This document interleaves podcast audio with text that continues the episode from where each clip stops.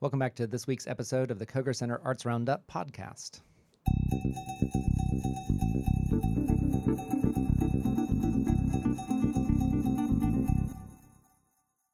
Welcome to the Koger Center Arts Roundup podcast. Our special guest this week is Joelle Ryan Cook, the Deputy Director for the Columbia Museum of Arts.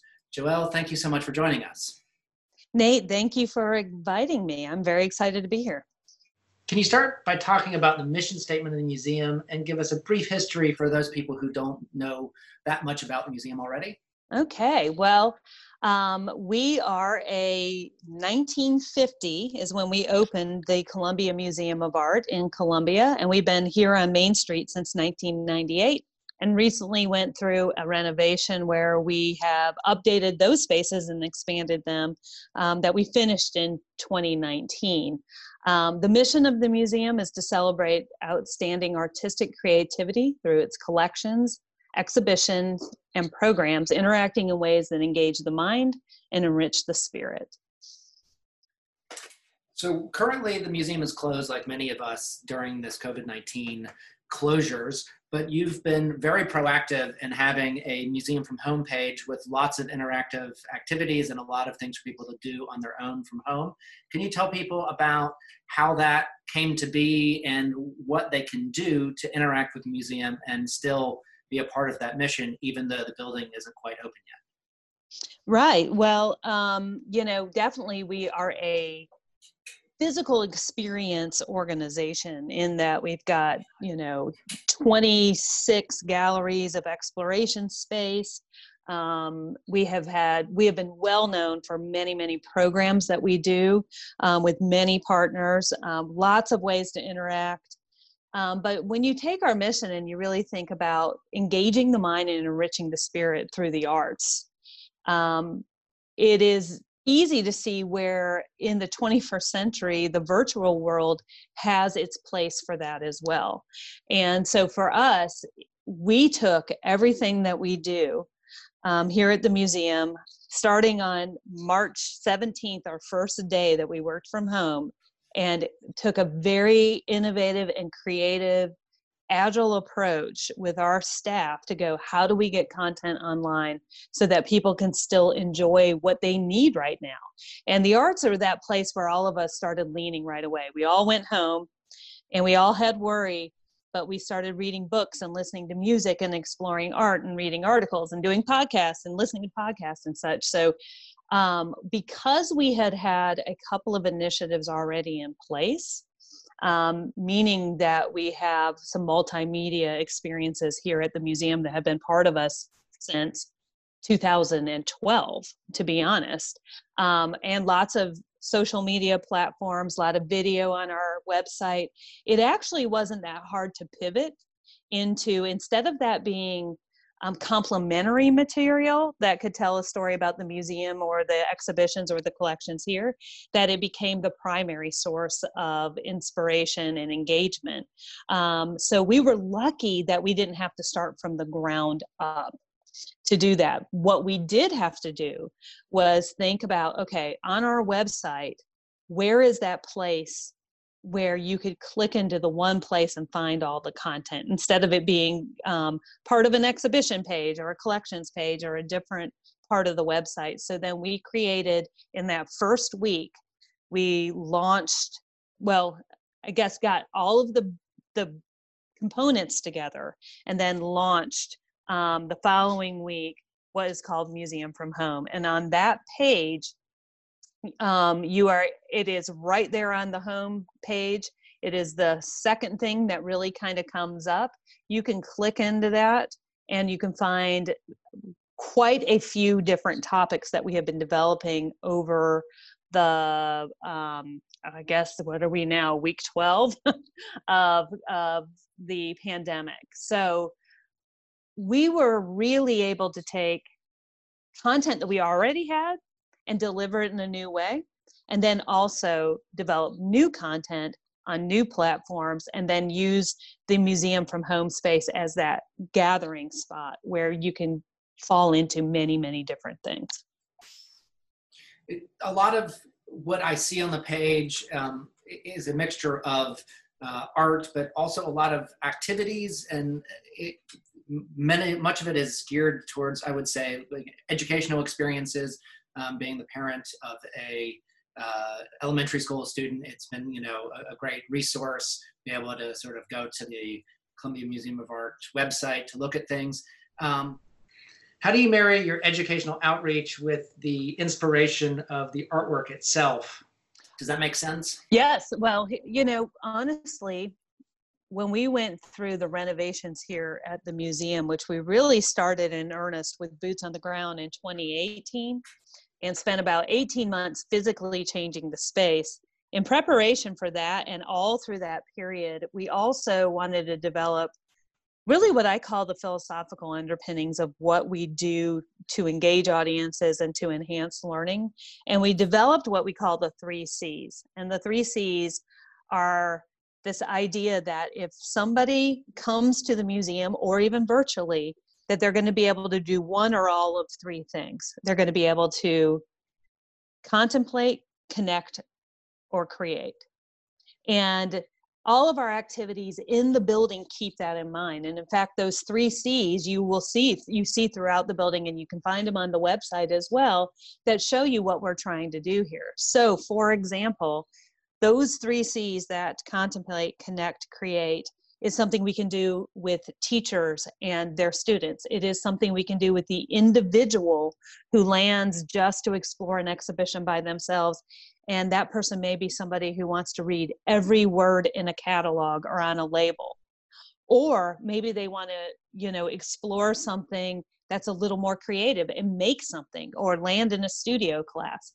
So what we wanted to do for museum from home was to keep those three c's intact and to, to say what are what is all the information we have and can develop that allows one or all of those three c's to work for people. And what it lands in is that we have very different participants at the museum. There is not one kind of museum visitor. There are very hands on museum visitors. There are museum visitors who read. There are museum visitors who are social and somebody might be all of those things. So you have to think about is how people participate in museums how they get information and how they're inspired by information and to deliver those in different ways that can recognize all of that diversity of learning and engagement. And so museum from home does that. So you've got some places where it's like how is this done at the museum? Those are some of our most popular videos are like how does something get framed? How do you restore a frame um, or it may be what is something that i can make? And so it might be the splatter painting um, and it's something that an adult can enjoy or an adult can enjoy with their young child um, or that people can do together. The social side you'll see that we've got um, uh, archive videos of live streams that we did where we showed a film and had a live performance of music and people were able to comment in the thread on that live stream.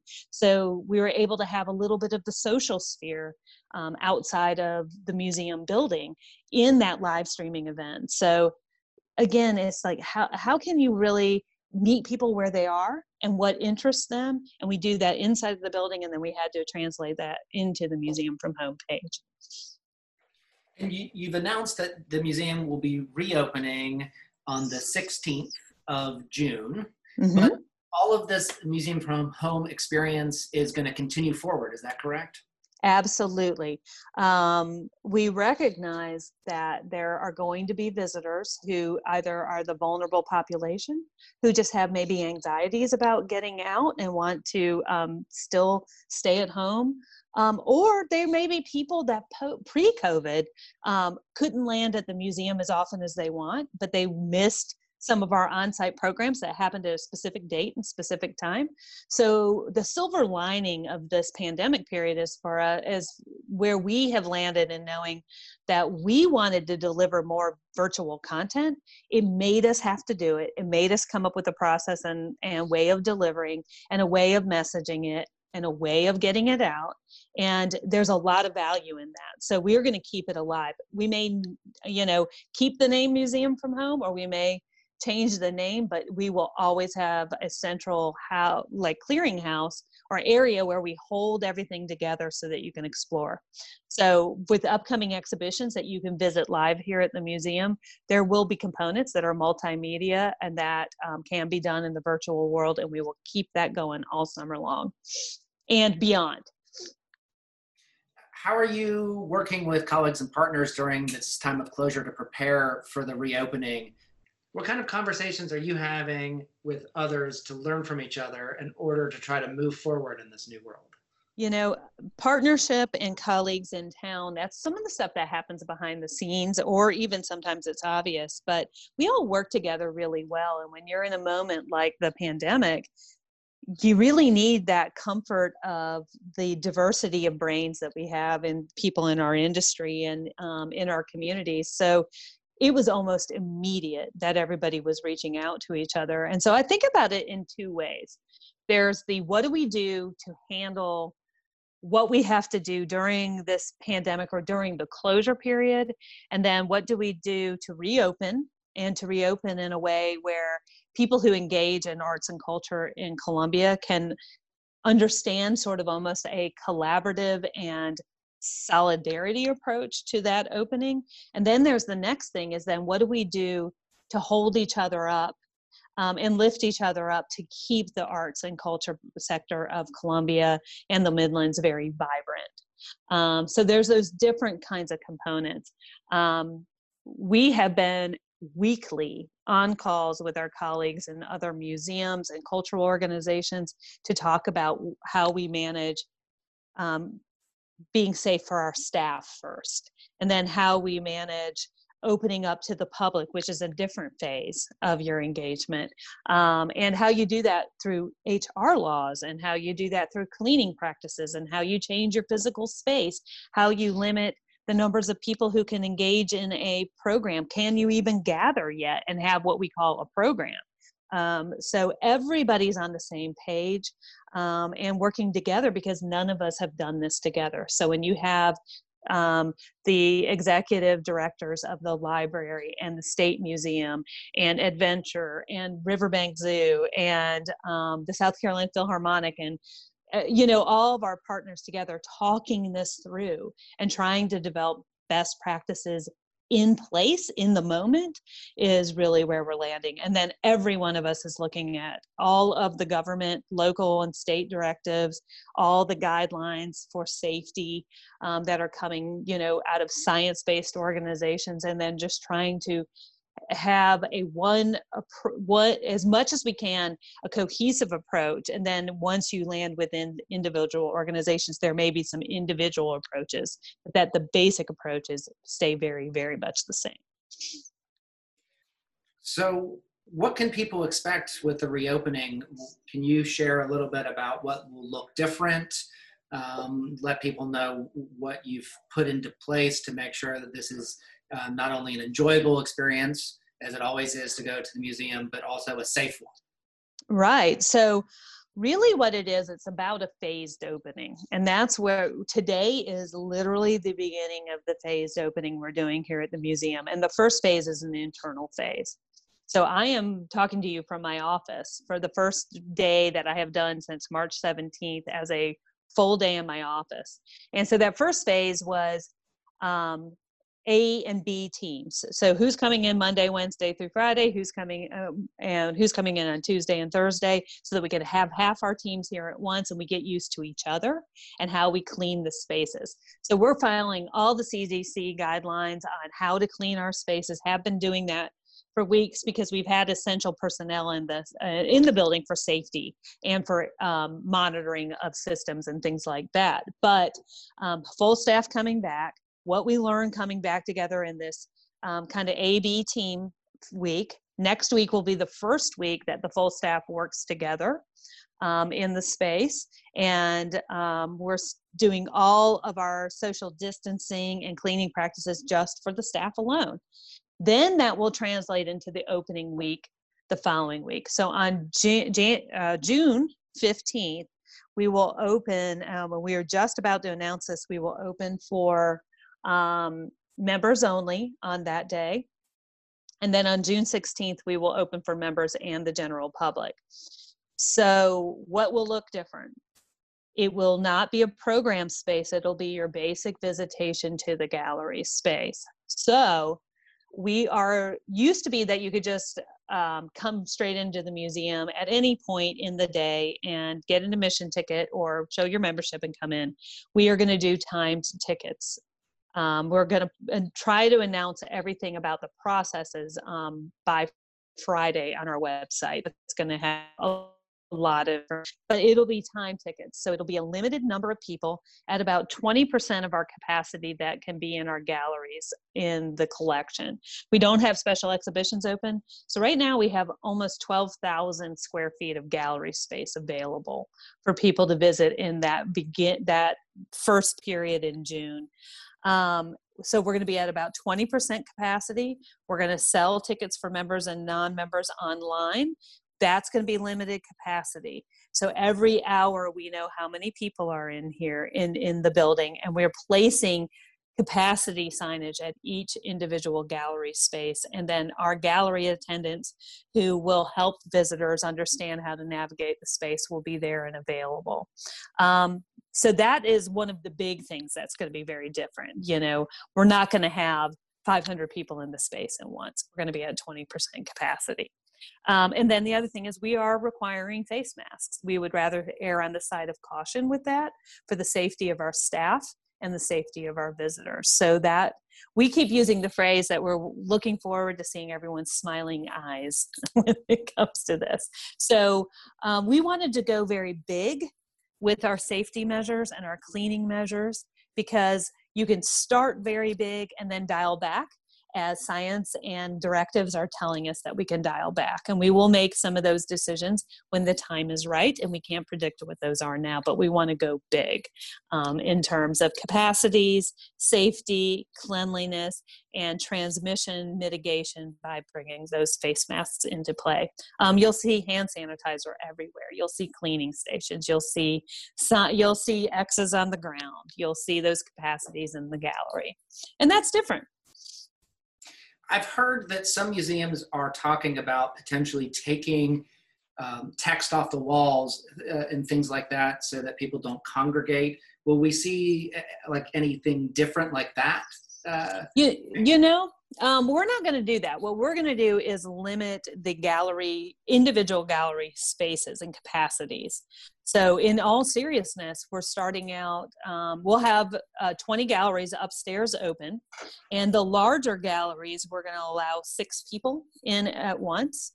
Um, and what we have learned from um, our zoo colleagues who are already opened um, and through other colleagues is and we've learned this in grocery stores people are pretty good at self-monitoring um, and so what we think is that we'll be able to monitor through our gallery attendance and our you know teams on the ground but that people are going to be pretty good about going okay those two people are reading that text panel so we'll wait a moment for them to move on. And if not, we'll gently remind people that that's maybe the way to do it.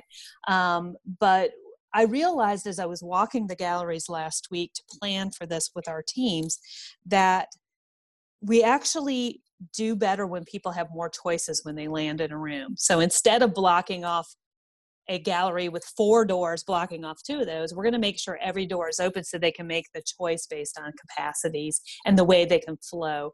Um, and because we're going to have such limited capacities of numbers of people we're going to allow in per hour, we think at the beginning that people are going to be pretty good about this, you know? And we don't want it to be confusing. We, we realize that the more rules you put into place, the harder it is to follow. So we wanted to lean into how people exp- what we know about how people explore art museums and then build upon that so that their experience is good as well you said that the special exhibitions won't be open when you open in the, in the beginning um, when do we expect some of those special exhibitions to open and can you tell us what to expect when they do Okay, so our special exhibition galleries are down on the first floor. The collection galleries, the 20 of those are on our second floor. So we will have those galleries, those collection galleries open from June 15th through June 25th.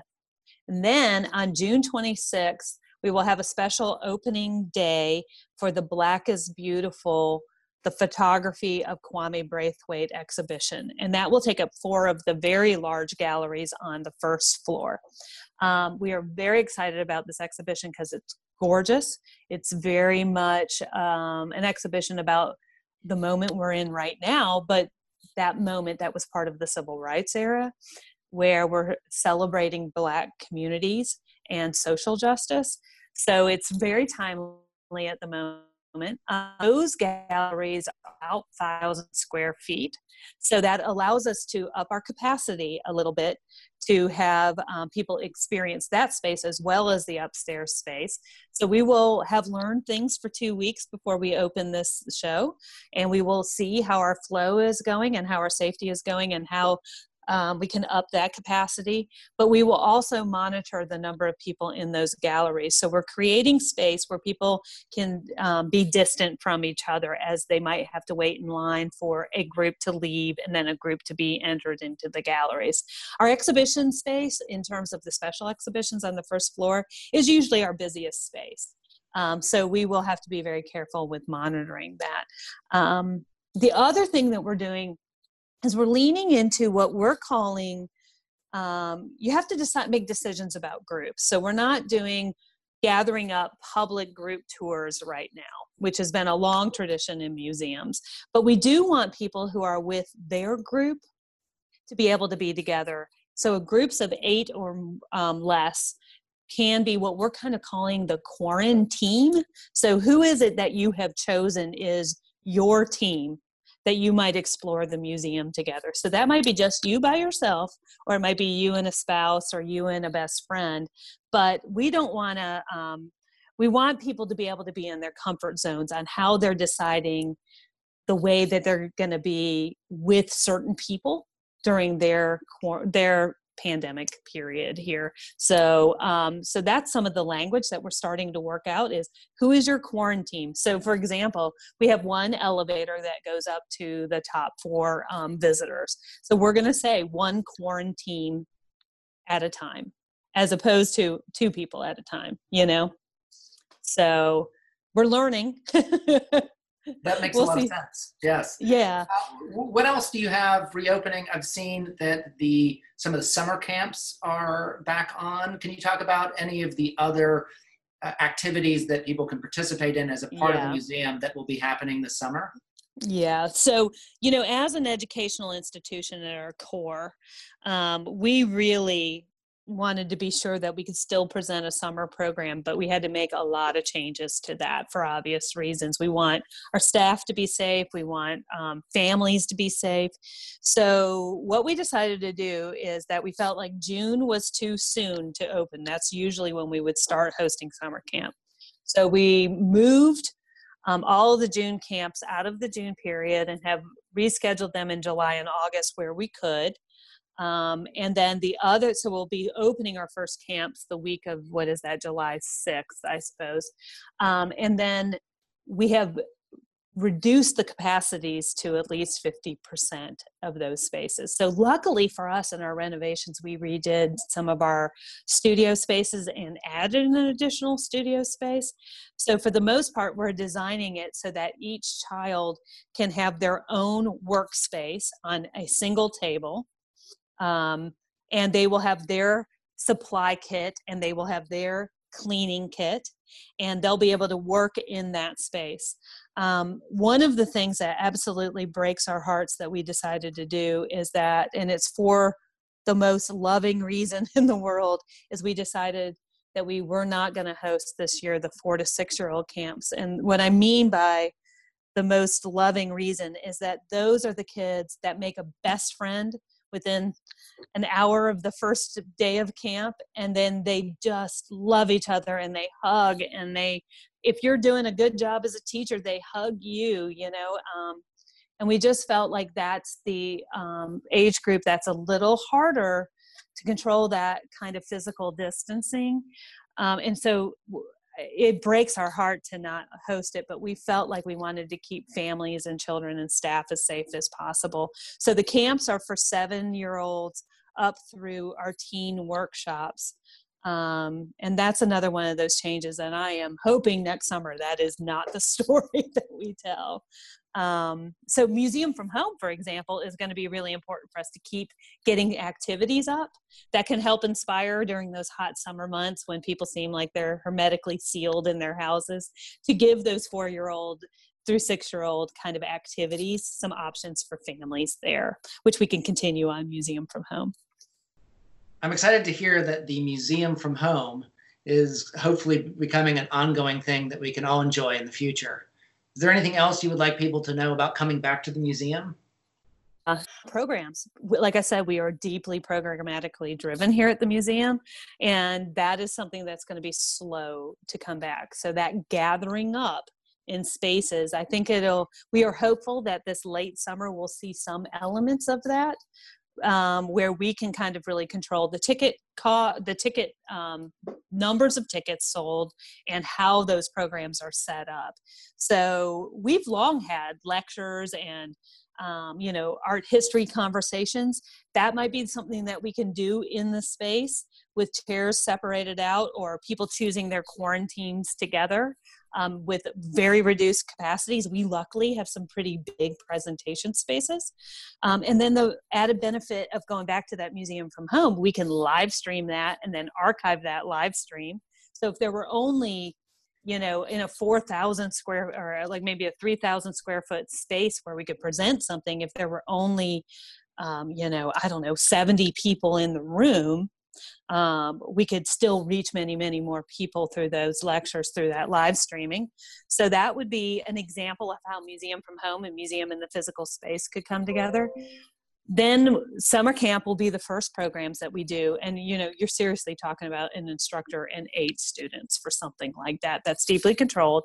But something like our very kind of well loved arts and drafts program which is a big social party atmosphere where the arts is the core of it and you get to get a craft beer you know that's upwards of 1300 1400 people. And that one we are kicking down the calendar to 2021 because those are, that's probably the last kind of program we can bring back to the museum.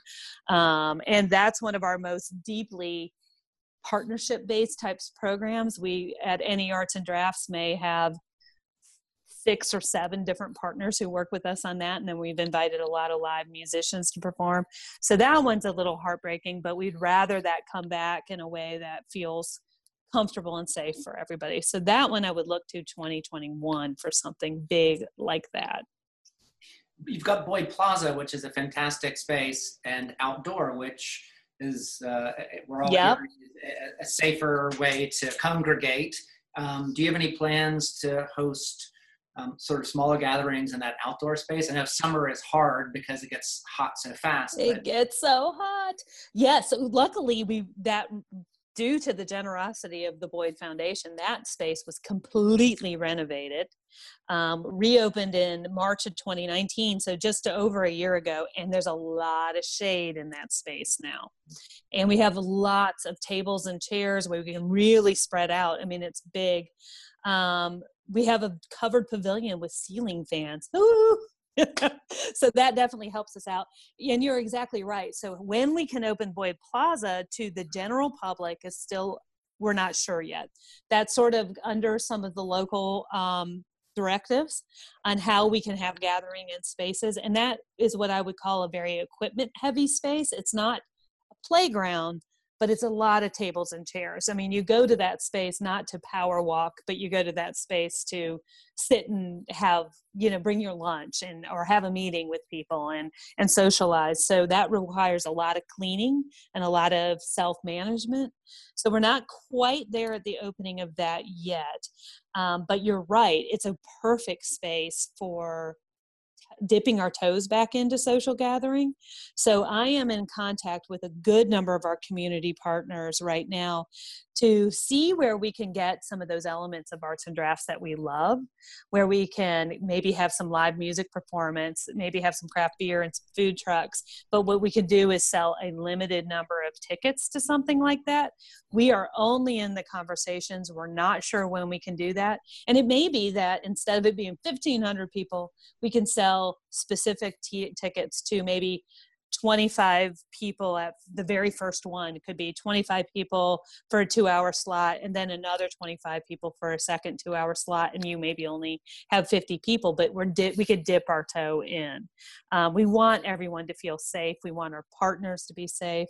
Um, but that is an option. And so one of the things that we can do too is work with our community colleagues to help make that a vibrant program. And maybe that scales up. Maybe in midsummer we have a couple of those small ones and then it moves up to 75 people. So I'm excited that Black is Beautiful is coming to the Columbia Museum of Art. Um, is it opening uh, on time or did we did we get lucky that it just so happens that it falls into place like this or did you have to postpone the opening of this exhibit you know what? Um, we are lucky to say that the opening of this exhibit actually is on time and that things have a, evolved here in our state and in our community to allow us to open it on time. So we are very thankful for that because in this whole period, this has been the thing that's inspired our staff all along was to get to this point to do this um, really beautiful show this summer for our communities. So we were lucky that we didn't have to move it. How how long in advance do you plan something like this? So you must have known what the opening date for this was for quite some time. Exactly. So in the art museum world, in our world, um, most of our shows are planned a minimum of two years out, if not three. So we selected this show probably in either very early 2018, maybe even 2017. And was this an exhibit that was already put together and touring, so to speak, or did you all have a hand in p- pulling together the individual pieces that are going to come and be shown at the museum? Exactly. So there are two ways that we do museum exhibits here. So there is the um, package show that another museum, a traveling exhibition group, or um, another cultural organization of sorts would pull together, and then we would kind of um, talk to them and essentially lease the show um, after we decided that that show is an important kind of show for our community. We always want to think about who is who are the midlands communities who are the south carolina communities and even sort of what can we do within the um, southeast um, and look and see if that's the right show for us and if it is what the um, how would you call it the flexibility for us to customize that show a little bit to really meet our needs here because we want to we want to serve our communities. Um, the other way you do that uh, show is you use something from your collection or you work with people to create an exhibition. Our van gogh exhibition that we had that closed early this year was an example of that. Those works came from all over the country and we worked on that show for three years and we designed that show um, that's the other way but this one black is beautiful is the first um, ever dedicated to Kwame Brathwaite's career, where he was really known in the late 50s and the early 60s and moving into the 70s um, for his career. And it, that one has been organized by Aperture New York and by his son, Kwame S. Brathwaite. And we signed on early to bring that show here. It just closed at the Museum of the African Diaspora in San Francisco. So it's closed up there and then heading to us. Um, so we are the only place in the Southeast that's showing this exhibition and that was imp- that's important too. You would we don't want to show the exact same thing that the mint up the road in charlotte is showing. So you want to you we want some tourism. We want to be able to bring something unique to our area. And we are lucky at the museum. Our area has grown to serve more than just columbia south carolina. We have a really good four hour drive time of people coming to visit us. And the exhibit will be up through september 6th is that a typical length of time for an exhibit like this to be up in the museum? How, how long do these special exhibits typically stand? Yeah, our special exhibit, exhibits generally run, they're usually more the 12 to 13 week is pretty typical for us because if you change out exhibits, often you give people a lot of opportunities opportunities to experience art from around the country and the world um, often you know um, this one is right in line with that the longer exhibitions that we do usually top out at about 16 weeks so you know, they're, I mean, those are pretty short runs in a lot of ways. So this one is really taking most of that summer period um, and really celebrating summer for the museum. Well, thank you so much for taking the time uh, to talk to us about the museum. We're all so excited that the museum will be reopening. We've been enjoying it online. Is there anything else you'd like to share that's going to be different that people can participate in when visiting the museum? Well, I just want everyone to know that the museum team is working really hard to make sure that we put all of the safety measures in, that we put the, the, the safety of our staff and our visitors um, at the top of mind. And it will be obvious when you land here. Um, you can land on our webpage. Uh, our, you'll see right on our homepage how to understand how we're serving audiences in this new period um, by by Friday, June 5th um, and after that. And um, I love what we've been doing on Museum from Home. We have a creative team um, here at the museum, and our partners who have contributed to that have been wonderful. So um, I really invite, in your free time, uh, look for some inspiration and some exploration there um, on Museum from Home and keep that going for a good long time. Well, thank you so much. Our guest today on the Koger Center Arts Roundup has been Joelle Ryan Cook, the Deputy Director for the Columbia Museum of Art. Because we've been talking about some time sensitive things, I'll just let everyone know we're recording this on Tuesday, June 2nd. Uh, this will come out before the museum reopens on the uh, 16th to the general public, uh, 15th to museum members. Uh, thank you so much again for your time and for inspiring us all through this time of closure. And we're so excited to uh, learn from you all how the reopening to the public can happen uh, not only with other museums but all sorts of cultural institutions across the Midlands. Thank you so much, Nate. I'm as excited to be part of it and I appreciate your support. Thank you for joining us. Thank you.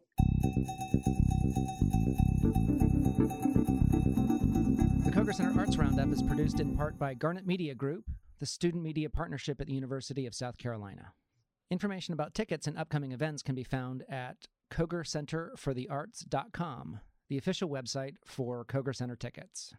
For more information about Garnet Media Group, visit garnetmedia.org.